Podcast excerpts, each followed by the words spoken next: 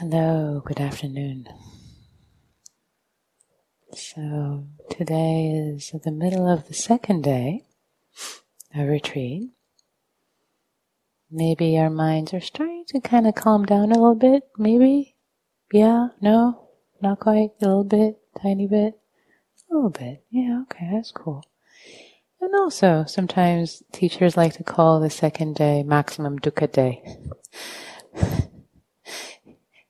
in case that has been your experience, it's it's perfectly fine and okay because uh, it feels like you know the mind starts to calm a little bit, so the mind starts to become a little more observant of what is happening.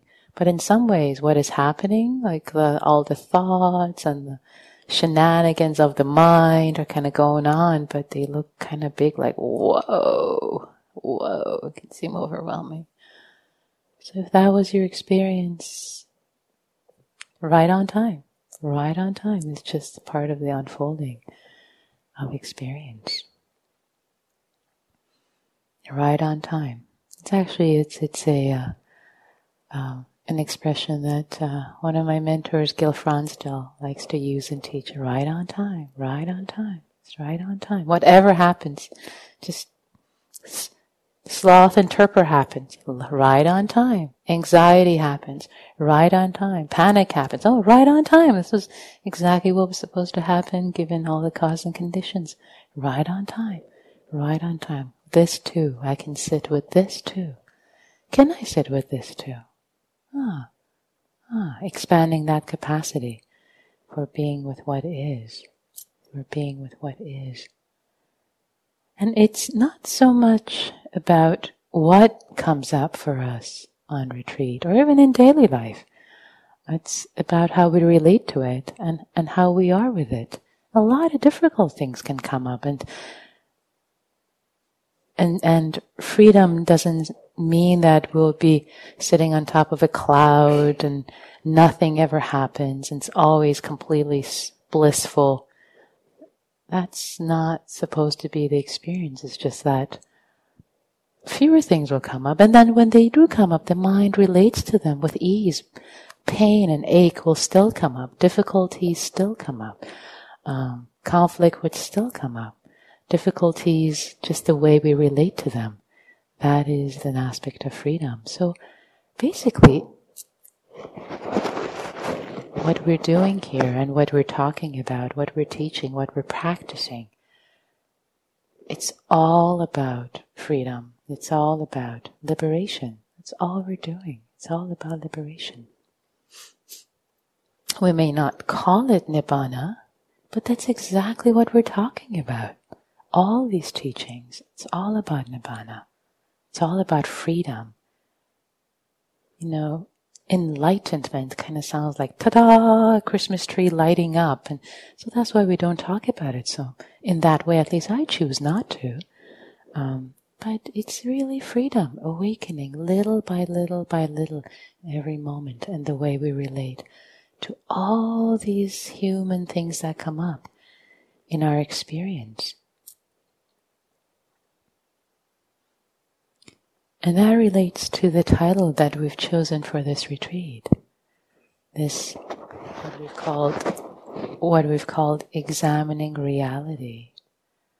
You know, it sounds kind of heady, high and mighty, oh, reality. But you know, it's really, it's not something out there and separate from your experience. It's really examining our experience internally and externally piece by piece, piece by piece, methodically. And as uh, Sayadaw Jagara talked about yesterday, reality is not a phenomena that's independent of the mind that relates to it or creates it.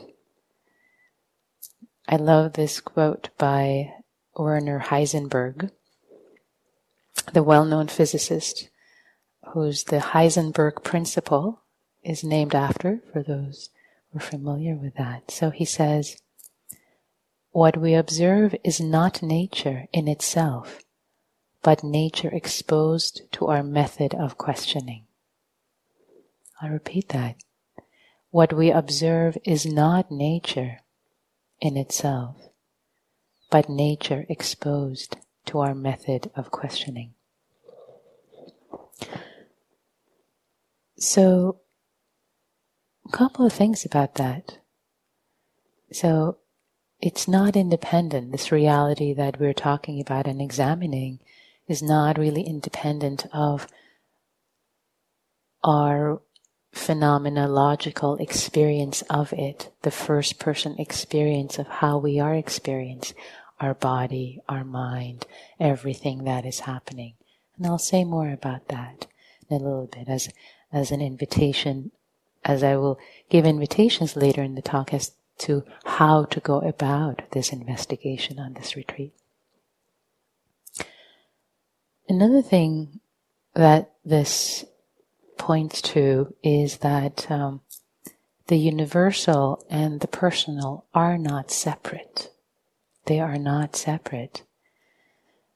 So we wake up to the universality of things as they are. Things as they are, this universal way of how reality is through the personal, through experiencing the personal, through becoming curious personally about what is happening in our experience moment to moment. And that experience might be sadness. That experience might be back pain, which is like, oh, back pain. I can't examine real- reality because I have back pain. Guess what?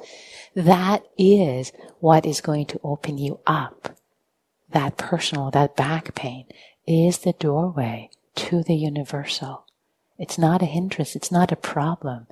It's exactly the doorway through to the universal, through the personal. What is happening in this body right now? How does it feel? How am I experiencing it, etc. Again, I'll say more about that in detail, but just to, to point to that.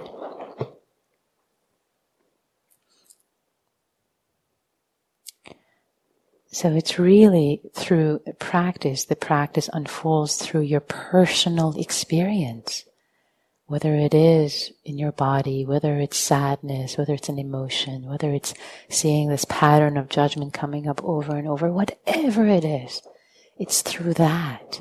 It's through that really personal experience in this body and mind that we open up to universality of, ah, impermanence. That's how things are.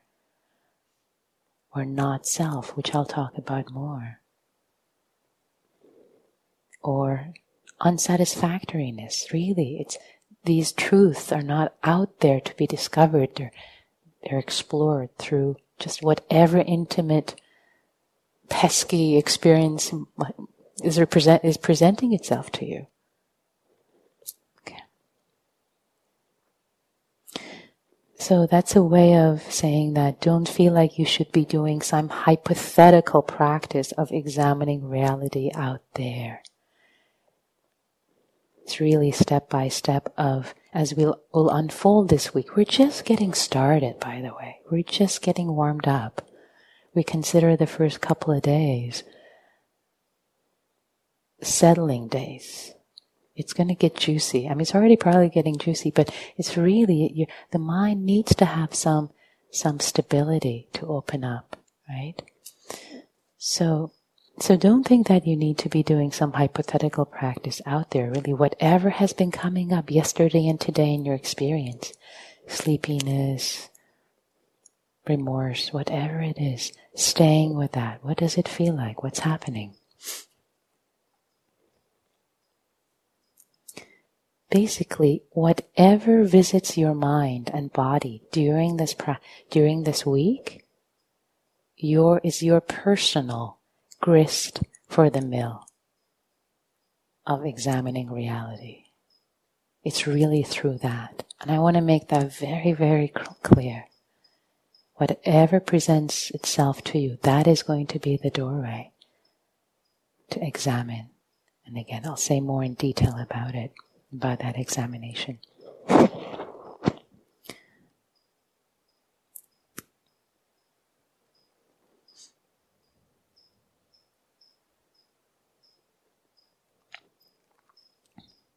So I meant, mentioned Patience, being patient. So, what are we doing? What are we doing right now? What are we doing here? So, as I mentioned the opening night, the first couple of days of retreat, we're basically settling in and we're doing a gentle um, samatha practice. And samatha practice, again, often translated as concentration practice, but for many reasons that's not a good translation because it brings up this idea you have to concentrate and you have to work hard and right away the brow starts to get tense. Whereas a better translation of that is the mind getting unified, the mind getting unified, the mind getting calm. So unifying the mind, calming the mind, and that works best with consistent, gentle, balanced effort. So there is effort, but it's definitely gentle. Excuse me for a moment.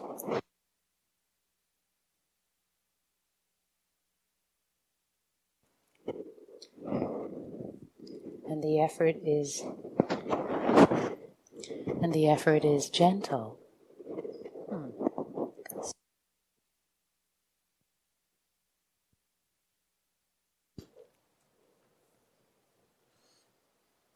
And the effort is both balanced and gentle. Um, and there is effort, there is energy. It's actually the word energy is better translation for it. Virya, virya, energy. Yeah, as I think about it, actually effort has that uh, uh, tightness about it, whereas energy doesn't. Do you realize different words in the English language conjure up different different feelings? So if you just drop in the word, yeah, let's try this together for a moment. Drop in the word energy. If you're just breathing right now and just bringing in energy, what would that feel like for you? bringing a little more energy, what would you do? You probably maybe breathe a little more intentionally for a moment, just maybe straighten your posture a little bit, bring in more energy. Kind of brings a little bit of brightness to the mind, doesn't it? Okay, all right, let that go. All right, now try drop in effort. Now, effort a little bit, will you? How does that feel? Couple words if you want to share. Running uphill. Yeah, running uphill. Oh, it's like Sisyphus. Oh, pushing that boulder up the hill. Thank you. Your stomach got tight. Great to observe that. Awesome. That's great to see. Yeah, it didn't happen with energy, did it? No, it didn't. Good. Great. Any other impressions? Heat. Heat came in with effort. Oh, like friction almost. When you say heat, I almost think of, you know, the physical aspect of like, oh, this hard work. Heat. Yeah, hard work. Yeah, yeah, yeah. Do you see that difference? You see that? Yeah? So energy, virya. So bringing balanced, sustained energy to the practice to bring the attention back to the object to calm and settle the mind. So, so as a part of this, what we're doing first couple of days, settling, practicing unifying the mind, and then we will open up more to to invitations, specific invitations for you to examine what is coming up in, in your experience, in your body, in your mind. Okay, so that is coming up. Be patient. Feature, uh, feature attractions coming up. And in the meanwhile, um, I also want to bring up um, something that uh, that uh, Sayadaw Jagara talked about last night, um, yesterday afternoon, which was lovely. I want to bring that in and again, as a part of practicing and un- this unfolding, this gradual training, is part of this gradual training, gradual training. That's a good, good phrase to keep in mind. It's a gradual training. He brought in the concept of sila and practice with, with volition and intention. So so when he was teaching that, by the way, yesterday, I was sitting here and closing my eyes and I thought, wow, this is pure gold. I was just de- delighting. Whenever I sit with him, I, I learn so much. It just, he has so much experience. If I want to, if, I, if I may go off on personally, for, personally for, for a little bit, you know, with having been a monk for over 35 years and, and studying the suttas and dedicating himself and, and practicing, um, every day, it just, he knows so, so much. And it just comes up.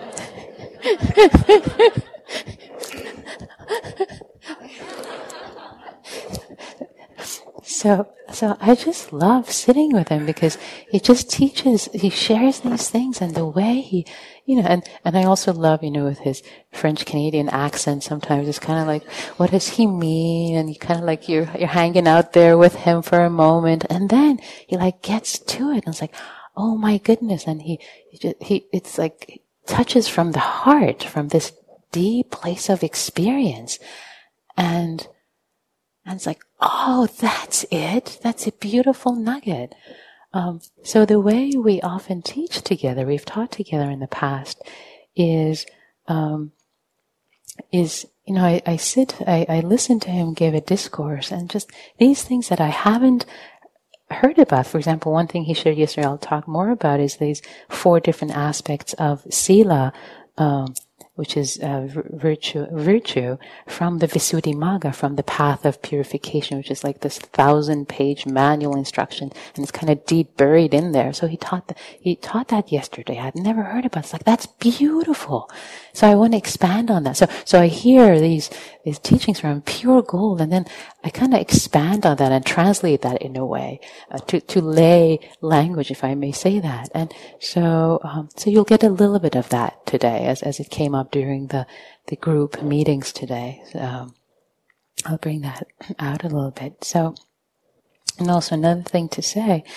Um, you'll hear me refer to him as Bhante sometimes, and sometimes as Sayadaw U And people have said, "What's Bhante? What's Sayadaw?" Like, kind of explain the terms a little bit. So, so the term Sayadaw in Burmese uh, is for um, a a teach for someone who's a monk and is a um, is a respected teacher, someone who has a certain level of experience, um, and and with Sayadaw having been a monk for thirty more than thirty five years, uh, that's you know he referred to him as Sayadaw, like respected, great teacher, basically.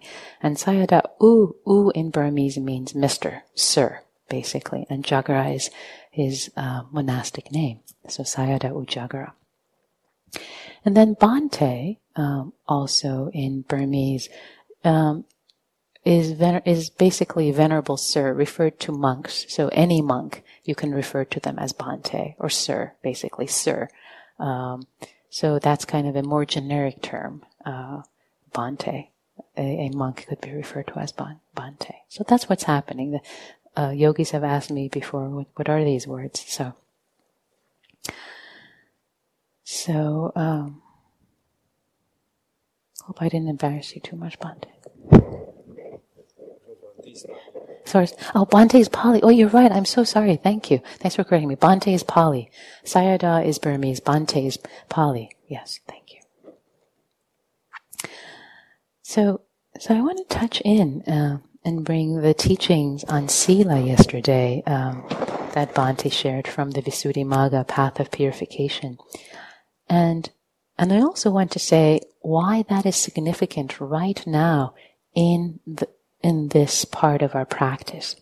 One is that, um, sila, um, virtue, um, precepts, basically. It relates to the first night as we came in and we kind of took the precepts together. Um, so, so the, the, the virtual conduct, which is an intention of of non-harming, of non-harming ourselves, non-harming each other in this context of really practicing together and in community and um, and and kind of protecting each other, not harming each other. And it also relates to settling the mind. It relates to settling the mind. Because when, when we have an intention, when there is a desire for our conduct, um, to be of a certain quality, of, of quality of non-harming, different versions, different aspects of non-harming come through the five precepts. Non-killing, non-stealing, etc. Then the mind is more settled. The mind is not agitated uh, with thinking, oh, I shouldn't have done this, I shouldn't have done that, I shouldn't have said this, I shouldn't have. The mind becomes more settled when there is that intention for conduct to be non harming. And that's part of the Buddhist teaching that virtue leads to calming of the mind, leads to the bliss of blamelessness the bliss of blamelessness, which is such a beautiful teaching. The bliss of blamelessness. When you put your head down at night, um, when you go to sleep, the mind doesn't think, oh, I shouldn't have done that. Oh, I shouldn't have taken that. Oh, I shouldn't have killed that insect. Just the mind is calm. Just there's not that agitation. That's one aspect of it. Okay. The other aspect is what um, Bhante shared with the Cetana Sutta. Um, Sutta, which is uh, is translated as volition or will, act of will. So Cetana Sutta is often translated as an act of will sutta. And in that sutta, it's a beautiful sutta. It's one of my favorites. I was I was loving the fact that he was teaching it yesterday. Basically, it talks about this natural, gradual cultivation that starts from, it starts from virtue and it leads to freedom, liberation. Starts in virtue, ends in liberation, freedom, nibbana, whatever word you want to use. Like, whoa. And it's chain by chain. It's like step by step by step by step. And also what's beautiful about that sutta is that it talks about there is there no act of will is needed when somebody is. I'll, I'll read the first part. For a person endowed with virtue, consummate in virtue, there is no need for an act of will. May freedom from remorse arise in me. It is in the nature of things that freedom from remorse arises in a person endowed endowed with virtue, consummate in virtue. So basically, what it's saying is that there is no need for an actor will say, okay, all right, may, may freedom from remorse arise in me.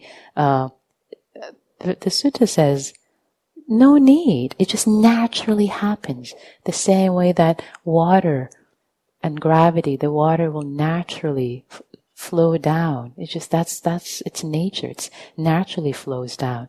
That's what's going to happen for someone who ha- has virtue. Um, naturally, what is going to arise is freedom from remorse, and then it continues from someone free from remorse. It's natural for joy to arise. And isn't that lovely? So and, and by the way, this, even though it's beautiful and lovely as poetry, but it's actually how practice unfolds. It's, it points to, the suttas are practice instructions. And this took me a while to realize in my practice. I mean, they sounded lovely and the teachers would read them. And at somewhere else, oh wait, no, these are instructions. The Buddha is saying, yeah, this is how you do it. The, pay attention. This is how you do it. And this is how it's going to happen. So then Sila, and I'll talk, I'll come back to the Visuddhimagga, I haven't forgotten it, I'll come back to it. It, it then, then joy then gives rise to rapture, gives rise to piti, gives, gives rise to a lot of joy. And then that gives rise to, uh, rapture gives rise to serenity. And then serenity gives rise to experience the body experiencing pleasure.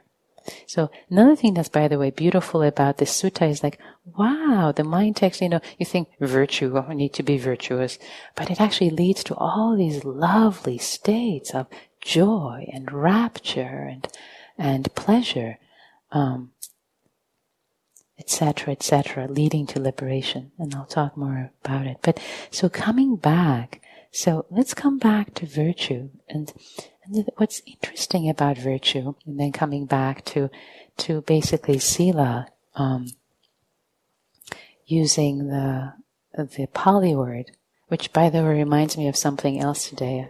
Another footnote I would like to interject.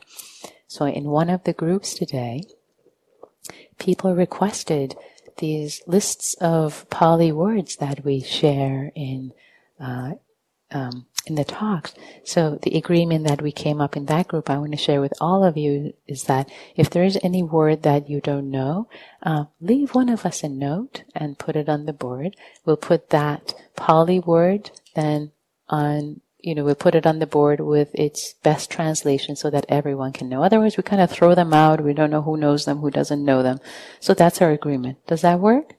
Okay, so you asked for it, we'll put it up. Okay, great. So come, coming back to Sila. So, so what Bhante shared yesterday, these four different aspects of Sila. One, one is the rules. One is the precepts, you know, of refraining from, um, from killing, refraining from uh, taking what has not been offered, the second precept um, refraining from using, misusing our sexual energy in a way that it causes harm in the world. The fourth one, refraining from using speech in a way that is harsh and harmful um, and causes causes harm in the world. Which on the retreat, by the way, it becomes a noble silence. So on the retreat, that becomes noble silence. And the fifth one, refraining from clouding the mind, taking intoxicants, uh, drugs that make our clarity, cloud the clarity of clear seeing to the point of heedlessness, to create heedlessness. So those are the five basic precepts. And what's interesting about them is that you can think of them, uh, for one thing, as the different versions of non-harming, just diff- different ways of saying not, not harm. Don't harm this way, don't harm that way. And they're both internal and external. It's not just because when you take a life, it, it, it hurts you internally also. It's not just external. Something I learned recently, actually, from um, um, from Sylvia Boorstein is this aspect of thinking of of uh, the um, these precepts as a way of caring. It's it, they come out of love.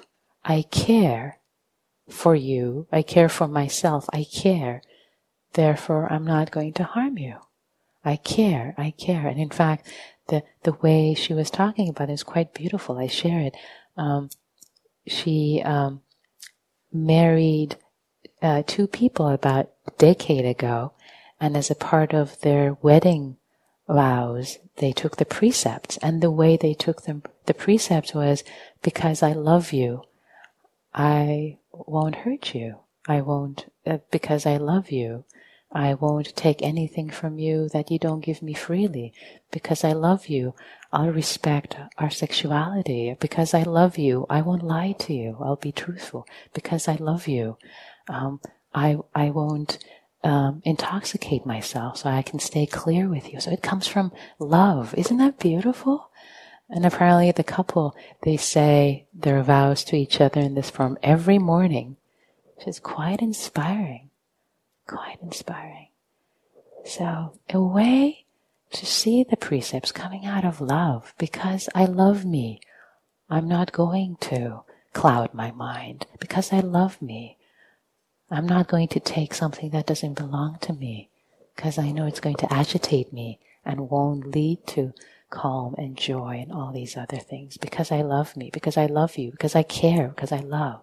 So that's another way to see, to really relate to these quote unquote rules, right? It's, it changes our perspective, right? Another, another aspect of it also as, um, as, uh, um, Bhikkhu Bodhi talks about, um, is really both the internal and the external dimension of of sila. So so there is this external dimension which are the rules and it's like the scaffold. So so we set ourselves up with these scaffolds and then as we give ourselves to these rules something internally changes. Something internally changes in us a sense of integrity, the sense of integrity that we have will become strengthened. We shift, we change because we're giving ourselves to these rules. And for us, lay people, you know, just five, um, we offered eight at the beginning. And then for monastics, how many hundreds of rules are there, Bhante?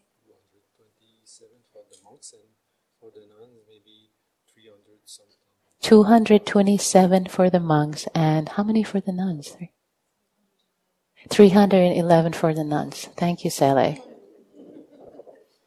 So, so in the monastic life, as, as you give yourself to these rules, the, the internal shift especially happens. And that's why when we sit with monastics, when we are in the presence of monastics, we feel the difference. There's something about them that I feel that shines. It's just, it shifted. Something changes in them.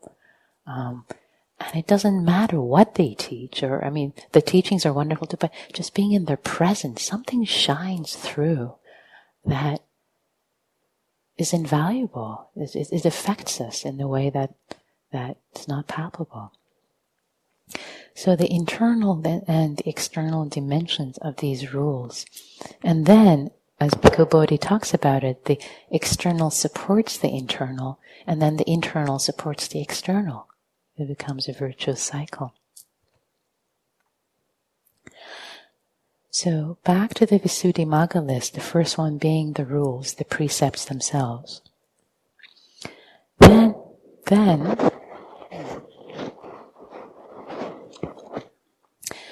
then there is uh, the second one was guarding the senses, guarding the senses, and again, taking that on as a practice, not to it's not a practice um, like guarding the senses. It's, it's, it's supposed, it's a relinquishment that comes from the heart. It's a relinquishment. Um, knowing that, you know, all your senses, all your sense doors. For example, if you're on your retreat, you know that, okay, if you, if you look up and you look around and you look at everyone, oh, you're going to see that person, you're going to see that person, and the mind starts to go off and make stories. So maybe it's actually best with, with all the love in your heart to look at their socks only, you know, just to look down. It's guarding the senses. So you might have heard other teacher talk about guarding the senses and recommending on retreat to look down and not look up at people so much. It's not because we're unfriendly. It's just kind of knowing, okay, what might work best with, with all the love in our hearts for them and for ourselves. Similarly, especially nowadays, this wasn't an issue, you know, a decade, a couple, of decades ago, but nowadays, guarding our senses with respect to technologies, both off retreat and especially on retreat. Um, you know, we figured you're experienced practitioner, so we haven't talked too much about it, but please let go, relinquish your cell phones. Don't turn them on. Just don't cheat yourself out of your retreat experience. Uh, you're here to really dedicate yourself to your mind settling to what is here right now. You don't need more information about emails and texts and news of the world it, uh, and the weather. You'll figure what the weather is, you know, just you'll go to your room and change. Big deal, you know. So, so don't cheat yourself out of your retreat experience. Don't cheat yourself. Really. Um, I can tell you a personal story. A few years ago, um, I was sitting in a retreat in the East Coast of Massachusetts, and um, and I actually had to be in contact um, with family back home. so, you know, turn on my phone and I saw text messages I really wish I hadn't seen. And it just completely took me for a loop for a day or two, just the issue. And, and I could have just waited. The issue could have waited until I was off of retreat. And, you know, I'm an experienced practitioner. I should know better. I, um, but just don't don't do what what I had to do. Just don't do it. It's it. There's no profit. There's no benefit. You have to carve this time out of your life for this. Give yourself to it. Let it have its most benefit. So guarding your senses with wisdom. It really takes a lot of wisdom. And similarly with reading, on this this type of retreat, we don't recommend people read. It's the same idea to just really be with what is arising and the instructions that are given to really simmer in them, give them their full, full potential. And if you find yourself having trouble, if you find yourself wanting to turn on your your cell phone, first of all, just give it to the managers. Just have them lock it up in the safe. There is a safe exactly for this purpose. They'll write your name on it and put it away. And if you're having trouble with that, with reading or or whatever this that the aspect of guarding your sense in this way, really leave us a note. Come talk to us. Let us support you because this could be a main part of your practice. You know, if you wake up at home and the first thing you do is you know check check your messages and hear like, oh, notice that urge, notice that that addiction, notice that dependency. I mean, I notice that. It's it's so interesting. That's usually the first thing I reach for. It's like, whoa, whoa, whoa, whoa, whoa, wait a minute. Let's just keep that calm of the mind in the morning.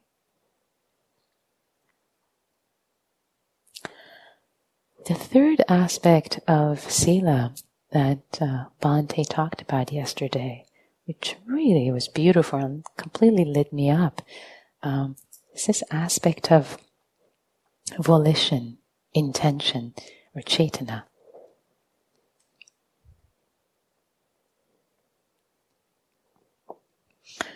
So Cetana, as I mentioned, um, spelled out as C E T A N A in Pali, the C is pronounced as a ch, Cetana.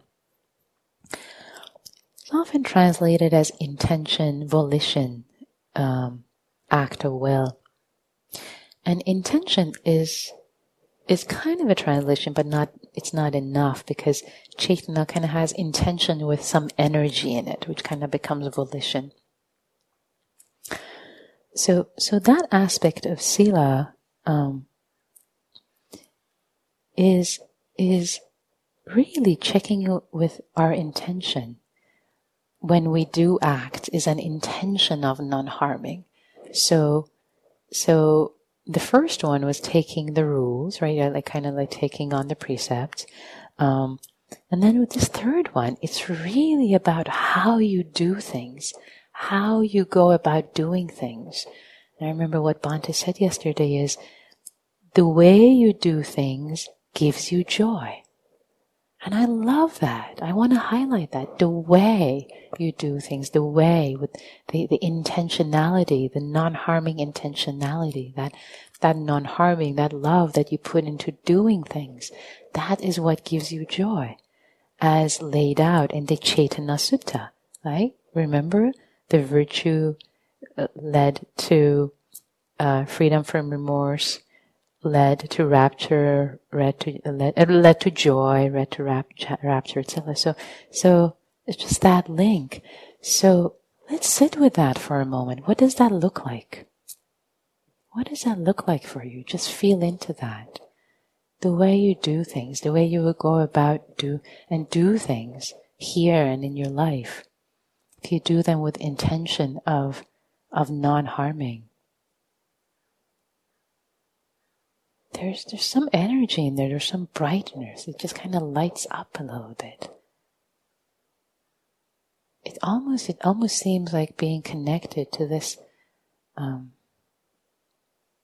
to this other dimension of purpose, of other dimension of, I don't know, grace. It just kind of makes acts more meaningful, more purposeful. And that is exactly the connection between cetana, volition, intention, and creation of karma in, in these teachings. The two are linked and connected. And then the last one, the mental factors, really is, is expression of sila as non-greed, non-hatred, non-delusion, which actually non-greed is generosity, non-hatred is love, metta, goodwill, and non-delusion is wisdom. So again, it's taking on on um, practice of virtue as a practice of generosity, as a practice of goodwill, as a practice of having wisdom, acceptance whenever possible.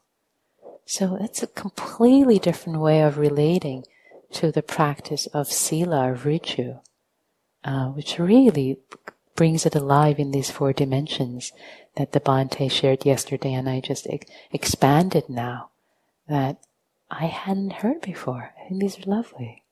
I hope that this is an offering for you too.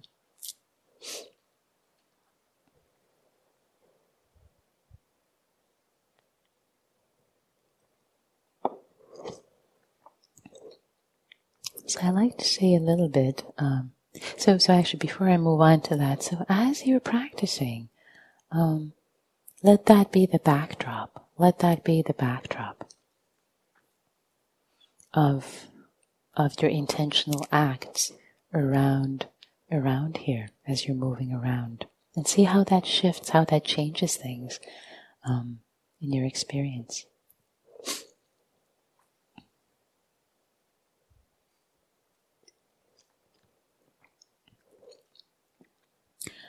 So I want to now lead and lead to um, some invitations, perhaps, for investigation as the mind gets more settled. So,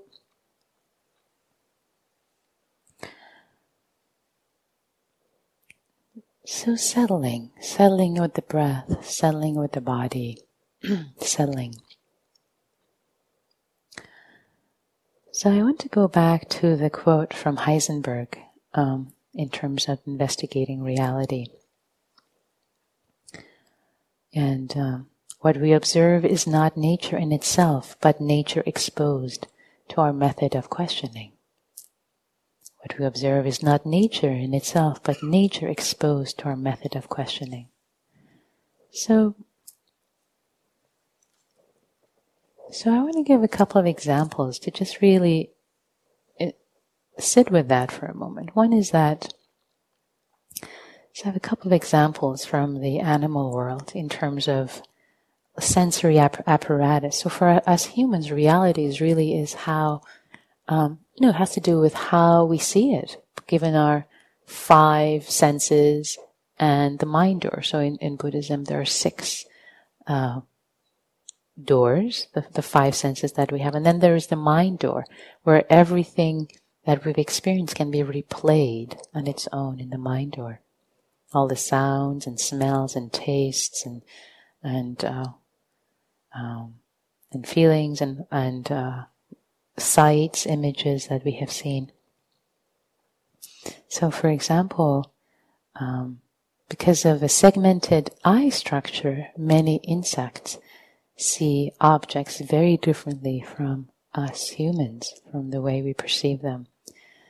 So, insects um, are famous for their dot-like eyes, and it's actually called ommatidia, and they have as as many as 30,000 lenses per eyeball.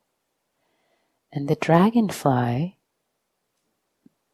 the dragonfly's insect, uh, the brain, uh, the insect's brain, works so, um, the, the uh, its brain works so rapidly that it perceives most movement in slow motion. That's pretty wild, isn't it? imagine their reality. What if you had 30,000 eyes? What would what experience of our reality be?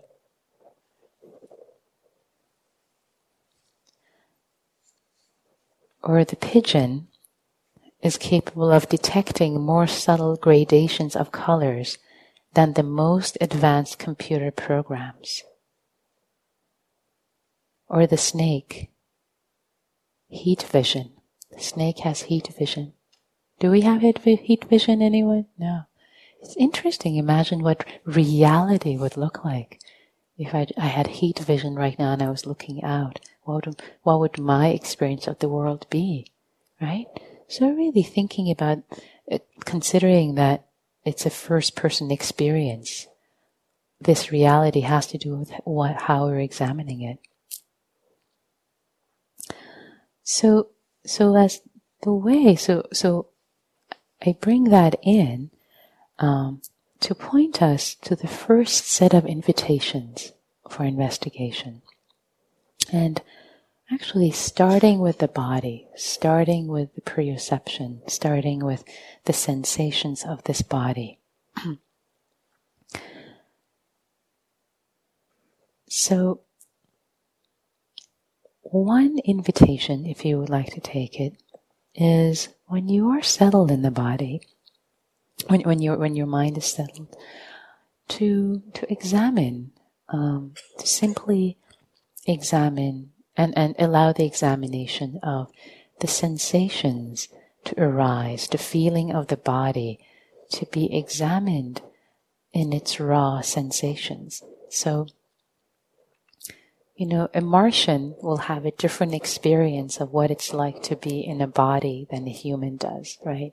So our experience of this body, what we consider ex- our physical experience is really made up of the sensation of heat, sensation of pressure, sensation of um, just uh, the hardness, roughness, heaviness, softness, smoothness, lightness, heat, coolness, pushing.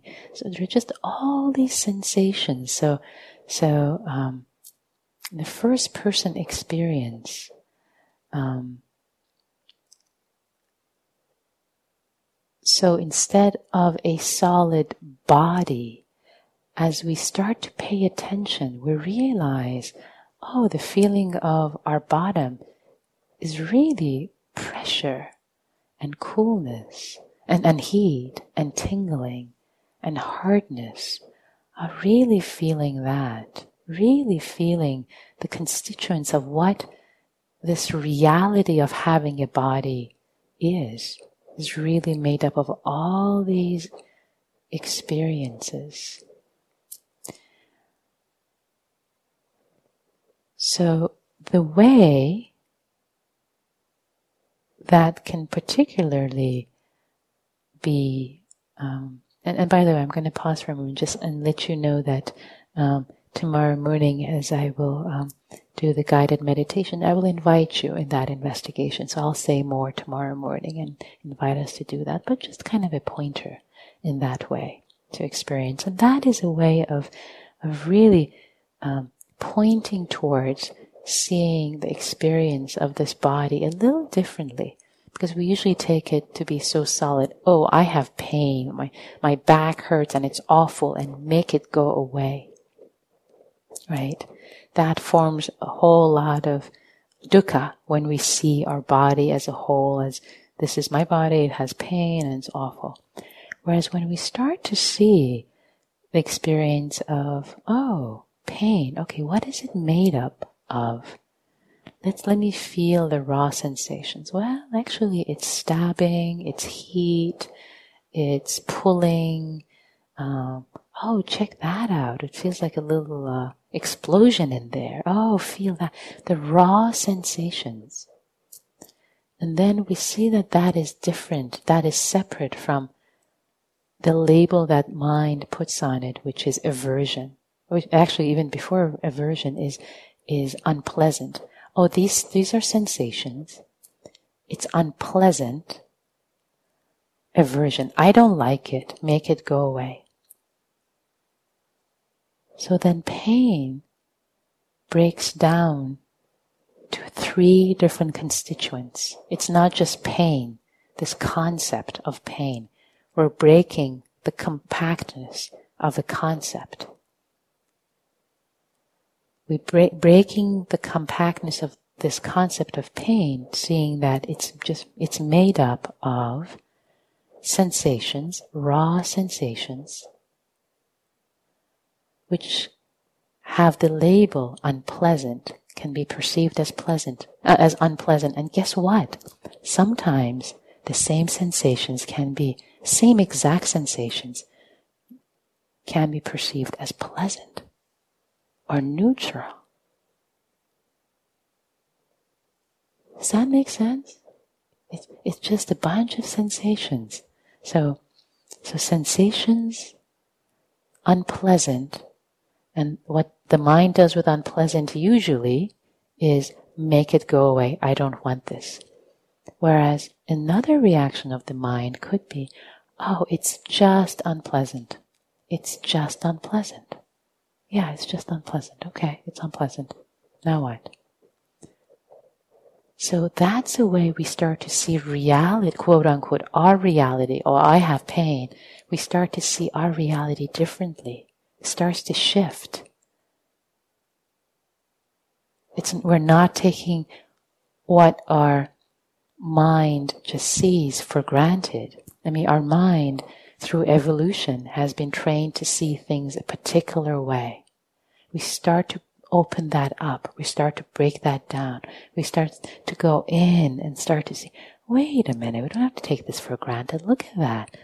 You know, the evolutionarily trained brain says, pain, go away, bad, suffer, take Tylenol. It's like, wait a minute. It's just sensation. Oh, the mind experiences unpleasant. The same sensation. I've had experience. So I've had a lot of chronic pain. I have a chronic illness and I've experienced a lot of pain. A lot of chronic pain.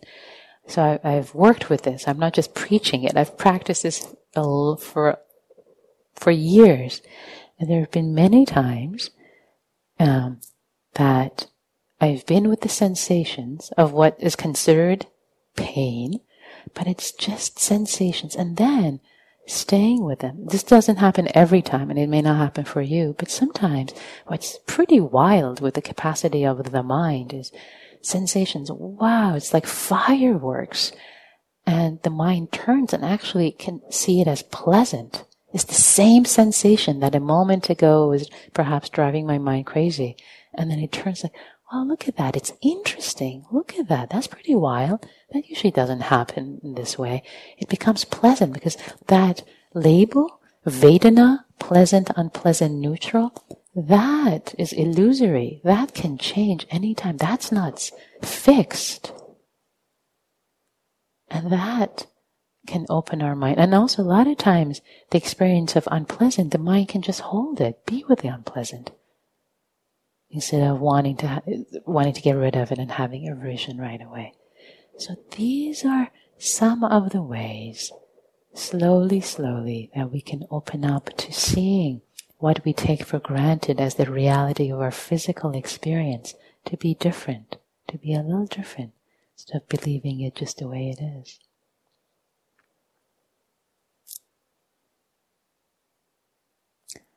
Let's just sit together for just a minute.